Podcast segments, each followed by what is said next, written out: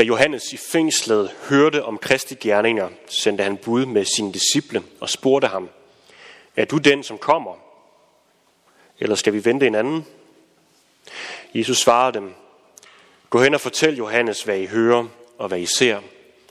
Blinde ser, lamme går, spedalske bliver rene, døve hører og døde står op, og evangeliet forkyndes for fattige. Og salig er den, der ikke forarves på mig. Da de var gået, begyndte Jesus at tale til folkeskarne om Johannes. Hvad gik I ud i ørkenen for at se? Et siv, der svejer for vinden? Nej, hvad gik I ud i ørkenen for at se? Et menneske i forne med klæder? Se, de, der bærer forne med klæder, findes i kongeslottene. Nej, hvad gik I ud for at se? En profet? Ja, jeg siger jer, også mere end en profet. Det er om ham, der står skrevet, se, jeg sender min engel foran dig. Han skal bane din vej for dig. Sådan lyder Herrens ord. Amen.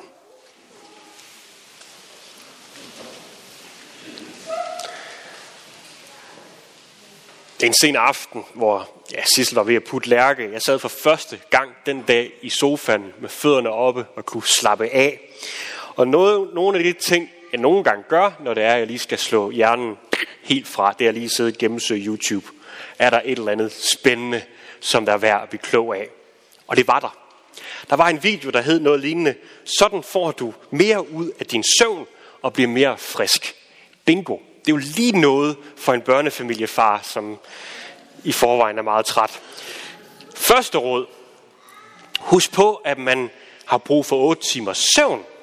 Så det vil altså sige, hvis man har en halv, bruger en halv time om at falde i søvn, så skal man altså ligge i sengen i en 8,5 time. Super. Simpelt. Tjek. Næste råd. Læg telefonen fra dig, inden du går i seng. Fordi det blå lys, der kommer fra skærmen, det ødelægger sådan set din, øh, dit indre ur. Okay, det har jeg hørt før. Lidt mere besværligt, men okay så. Sidste råd. Skær ned for kaffen. Koffein har en halveringstid på 6-7 timer, påstod manden. Og det betyder, at hvis, hvis du vil have mest ud af din søvn, hvor koffein ikke drøner rundt i kroppen og gør dig frisk og forstyrrer søvnen, så skal den sidste koppe være indtaget inden middag. Nu er det altså ikke sjovt mere. For nok bruger jeg kaffens nyttige virkninger op til opfriskning om morgenen. Men jeg kan altså også virkelig godt lide kaffe. Altså smagen af kaffe. Og det med at sidde med den her dampende kop, det er jo nærmest himmelsk.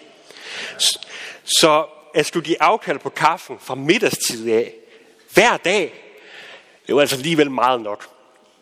Og der var flere råd, men jeg slukkede for videoen og lagde telefonen væk, fordi jeg vil helst ikke risikere at blive stillet over for mere besværlige og ydmygende udfordringer. Men det var ikke fordi, jeg ikke synes, jeg havde behov for mere søvn, eller ikke ville have det. Fordi selvfølgelig vil jeg det. Det er jo godt for mig. Det er godt for min krop. Det er godt for mit helbred. Jeg vil bare ikke ofre for meget på det. Jeg tror, at den spænding mellem det, at man ved, der er noget, der er rigtigt, og så faktisk føre det ud i livet, den spænding, tror jeg, er en ganske almindelig erfaring, som mange af os står overfor mange gange. Der er noget, som vi gerne vil blive bedre til. Eller der er noget, som vi gerne vil ændre sig. Men prisen for det, den er simpelthen bare for høj.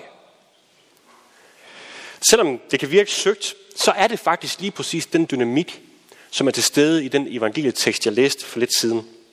I hvert fald, hvis vi læser afsnittet sådan helt færdigt, i stedet for at stoppe sig op, som vi gjorde. For Johannes rejser spørgsmålet. Hvem er Jesus? Hvad skal vi tænke om ham? Er han den, vi kan satse alt håb på?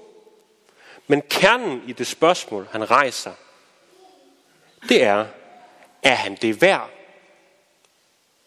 Er han det værd? Og husk på, at det her spørgsmål er rejst af en mand, der sidder i fængsel, fordi han satsede alt på Jesus.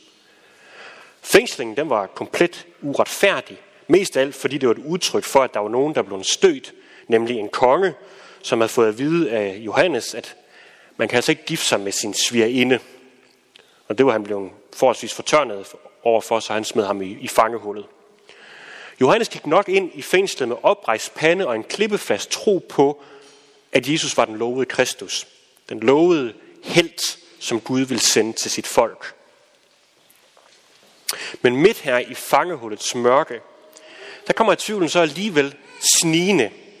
Er han nu den lovede Kristus? Var han virkelig værd at sidde i fængsel for? Var han værd at satse alt på? Helt ærligt, så tror jeg, at flere af os ville nok have hoppet af toget lang tid før, at vi stod over for at blive sat i fængsel for det.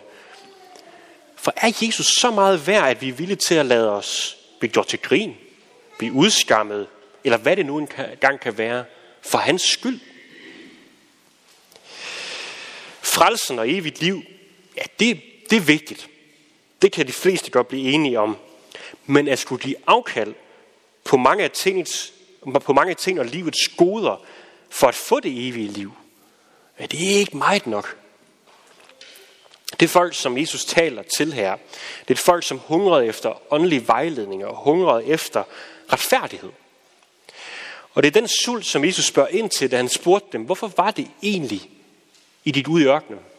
Hvad var det, I søgte derude? Var det et siv, der flagrer for vinden, altså ingenting, eller højst en turistattraktion? Nej, vel var det der ej.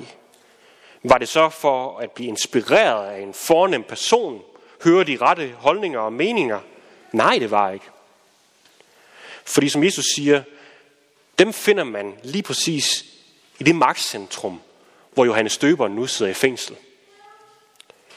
Nej, folket gik ud i ørkenen, fordi der var noget at komme efter. Her var en mand, som var ligeglad med datidens politiske korrekthed. Det han gik op i, det var Guds rige. Og det var at bane vej for ham, som skulle komme og gøre alting nyt. Hvis vi læser videre fra, hvor beretningen stoppede, så hører vi Jesus sige, for Johannes kom, han hverken spiste eller drak, og folket siger, han er besat. Og menneskesønnen kom, han både spiser og drikker, og folket siger, se den froser og dranker, ven med toller og syndere. Dog visdommen har fået ret ved sine gerninger. Det folk, som kritiserede Johannes for at afstå for noget, det gjorde Jesus. Og det, som folket kritiserede Jesus for at gøre, det afstod Johannes fra. Så på en eller anden måde, så var de helt garderet. De behøvede nu ikke, de har afvist begge to, og behøvede ikke at forholde sig til, hvad nogle af de her store mænd sagde. Det kan godt være, at det var rigtigt. Men var det det værd at følge efter det, de sagde? At udleve det? Det virkede for omkostningsfuldt. Og så fandt de undskyldninger for, hvorfor at de ikke behøver at lytte til det. Men nu sidder Johannes i fængslet, og han kommer selv i tvivl. Var det så det værd? Og om ikke mange dage, så bliver hans hoved serveret på et sølvfad. Var det det værd? Så han sender sine disciple afsted til Jesus for at få svar. Er du den, vi kan satse alt på? Er du den, som kommer? Eller skal vi vente en anden? Og Jesus svarer ham. Blinde ser, lamme går, spedalske bliver rene, døve hører, og døde står op, og evangeliet forkyndes for fattige, og særlig er den, der ikke forarves på mig. På den ene side, så henviser Jesus til alt det, som sker omkring ham. At der er mennesker, der bliver helbredt. Men han henviser til meget mere end bare det. Han henviser netop til en profeti, den vi hørte fra alderet i begyndelsen af gudstjenesten. En profeti, som jøderne kendte til hudløshed. Men ikke nok med det. Jesus ligger lag på lag på den profeti og siger, jeg er meget mere end det, I har forventet.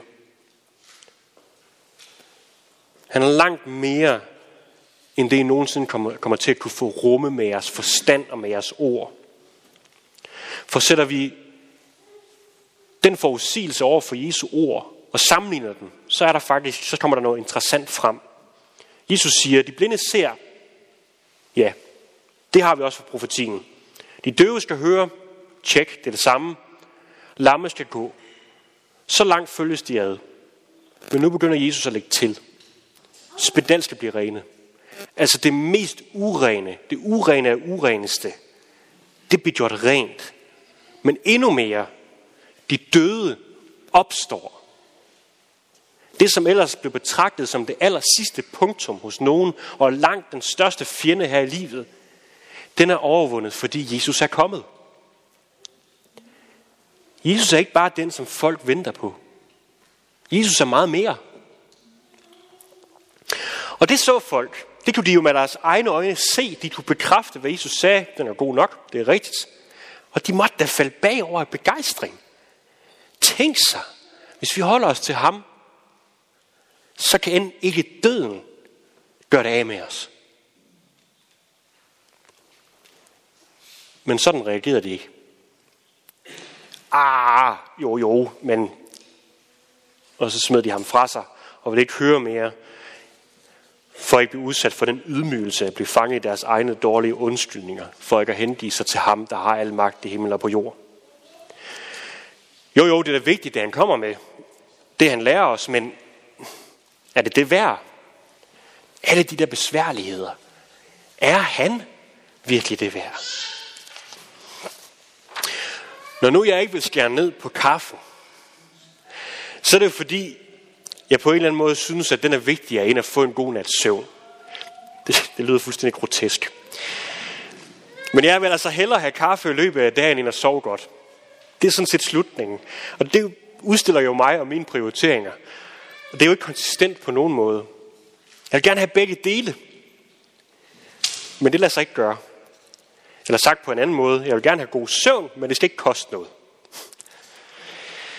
Det samme gælder med Jesus. Der er rigtig mange, der gerne vil tro på ham, men når det begynder at koste noget, når det begynder at skubbe til vores liv, så bliver det, så bliver det de fleste for meget. For der er et eller andet, som er vanvittigt svært i vores liv at give afkald på. Og i sidste ende, så bliver det nok også en anden som mere værd, end han, han er. For når vi ikke vil tage afstand til verdens uretfærdighed, eller ikke vil stå på det bibelske vidnesbyrd, når verden taler direkte imod det, ja, så er det et udtryk for, at der er noget, som er vigtigere, som er styrende for os, end den Gud og Herre, som ikke bare blev født en hyggelig julenat, men som led og blødte ihjel i busforladthedens mørke på Golgata, så du og jeg ikke behøver at erfare det samme. Så hvad skal der til, for at vi omvender os? Det kan godt være, at vi kan se det fornuftige i det, Jesus siger. Det kan også være, at vi ved, at det er måske smart nok at holde sig til den Gud, som har skabt os, og som vil frelse os. Men er han så meget værd, at vi vil indrette vores liv efter ham? Er han det værd, at vi vil tage imod ham, når han kommer? Det er jo adventstid. Vi forbereder os på, at han kommer. Er han det værd, at vi vil lade vores liv dreje sig omkring ham, også når det kommer til at koste allermest? Lad os bede sammen.